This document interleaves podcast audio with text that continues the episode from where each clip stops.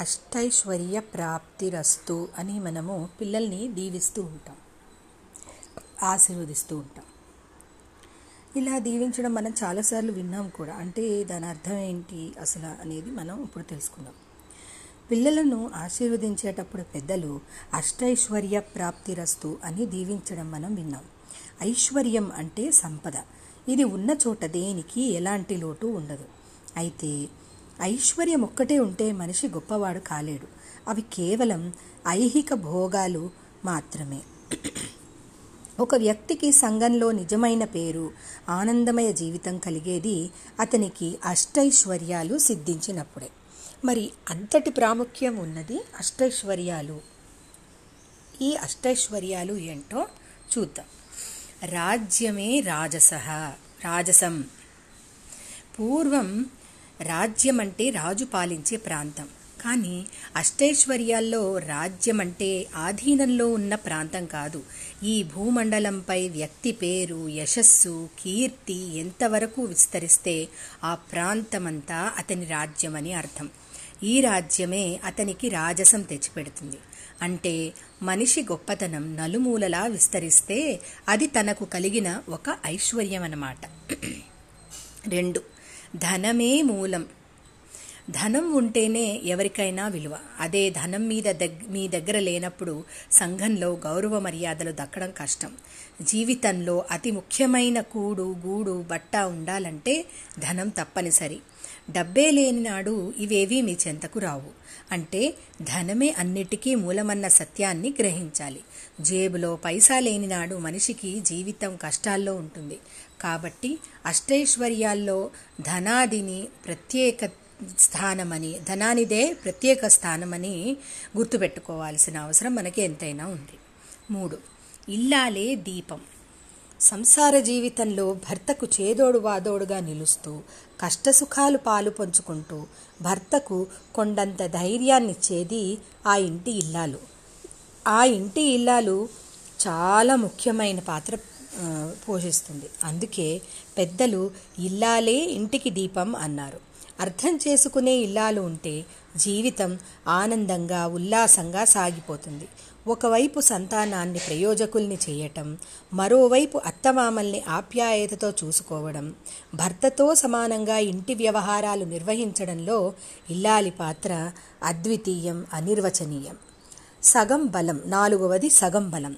కొండంత సంపద ఉండి చివరి రోజుల్లో బాగోగులు చూసుకోవడానికి సంతానం లేకపోతే జీవితానికి సంపూర్ణత చేకూరదు. పిల్లలు చేతికొచ్చారంటే తల్లిదండ్రులకు వెయ్యి ఏనుగుల బలం వస్తుంది. సంతానం ప్రయోజకులు అయ్యారంటే ఆ తల్లిదండ్రుల ఆనందానికి అవధలు కూడా ఉండవు. ఇది నాలుగవదైంది. ఐదవ దానికి వచ్చేప్పటికీ ధైర్యే సాహసే లక్ష్మి. జీవితంలో కొందరు సాధించిన దాన్ని మరికొందరు సాధించలేరు. అలా జరగడానికి ఒక కారణం మీలోని ధైర్య సాహసాలు. జీవితంలో కొన్ని క్లిష్ట పరిస్థితులను అధిగమించలేక కొందరు మధ్యలోనే వెనుకంజ వేస్తారు. మరికొందరు ధైర్యం కూడా తీసుకుని ముందడుగు వేసి విజయం సాధిస్తారు. సరైన సమయంలో ధైర్య సాహసాలు ప్రదర్శించినప్పుడు డబ్బు కూడా మీ దరికి చేరుతుంది. కష్టపడినప్పుడే కదా విజయం విలువ తెలిసేది. అలాంటి ధైర్య సాహసాలు కలిగి ఉండడము అష్టైశ్వర్యాల్లో ఒక భాగమే. ఇక ఆరవది ఆత్మస్థైర్యం. మన కర్మలకు అనుగుణంగానే ఫలితం ఉంటుంది. ఆ ఫలితం ఒకనొకసారి మనల్ని బలవంతుల్ని చేస్తే మరోసారి బలహీనుల్ని చేస్తూ ఉంటుంది. బలహీనమైన సందర్భాల్లో మీ ఆత్మస్థైర్యం ఎంత ఉందనేదే మీ మనుగడను నిర్దేశిస్తుంది. కొందరు గె గెలుపోటు ఓటములను లెక్క చేయకుండా జీవన ప్రయాణాన్ని కొనసాగిస్తూ ఉంటారు. అదే సందర్భంలో మరికొందరు ఓటమి కలిగినప్పుడు కుంగుబాటుకు లోనవుతారు. ఓటమి కష్టాలు బాధలు కలిగినప్పుడు కుంగిపోకుండా ధీమాతో ముందుకు సాగేవారే నిజమైన ఐశ్వర్యవంతులు. విద్యే ఇక ఏడవది. విద్యే విజ్ఞాన జ్యోతి విద్య కలిగిన వాడు విద్యావంతుడు అవుతాడు సమస్త విషయాలపై జ్ఞానాన్ని సంపాదిస్తాడు. చదువు సరిగా రాకపోతే ఇతరులకు మీరు సరిగా దశ దిశానిర్దేశం చేయలేరు. ఉద్యోగం రావాలన్నా ఆధునిక సమాజంలో బతుకుబండి నెట్టుకు రావాలన్నా విషయ పరిజ్ఞానం తప్పనిసరి. సంపాదనను తొలగించవచ్చు కానీ మీ దగ్గర ఉండే విద్య ఎవరూ దొంగలించలేరు. అందుకే విద్య అనేది దొంగలించలేని ఐశ్వర్యం. విద్యాన్ విద్వాన్ సర్వత్ర పూజ్యతే అని అంటారు. ఇక ఎనిమిదవది. వినయమే ప్రధానం. మానవుడు జీవితంలో విజయం సాధించాలంటే వినయం కూడా అవసరం. వినయాన్ని పరిస్థితులకు తగ్గట్టుగా ప్రదర్శించినప్పుడే జీవితం సాఫీగా సాగిపోతుంది. వినయం లోపించినప్పుడు అది పతనానికి కారణమవుతుంది. వినయంగా వినడం మాట్లాడటం ప్రవర్తించడం నేర్చుకోవడం వంటివి మనల్ని బలవంతులను చేస్తాయి. పెద్దవారి ముందు వినయం ప్రదర్శించకుండా ప్రవర్తిస్తే నష్టపోక తప్పదు. కాబట్టి వినయమే ఐశ్వర్యాన్ని కోల్పోకుండా చూసుకోవడం.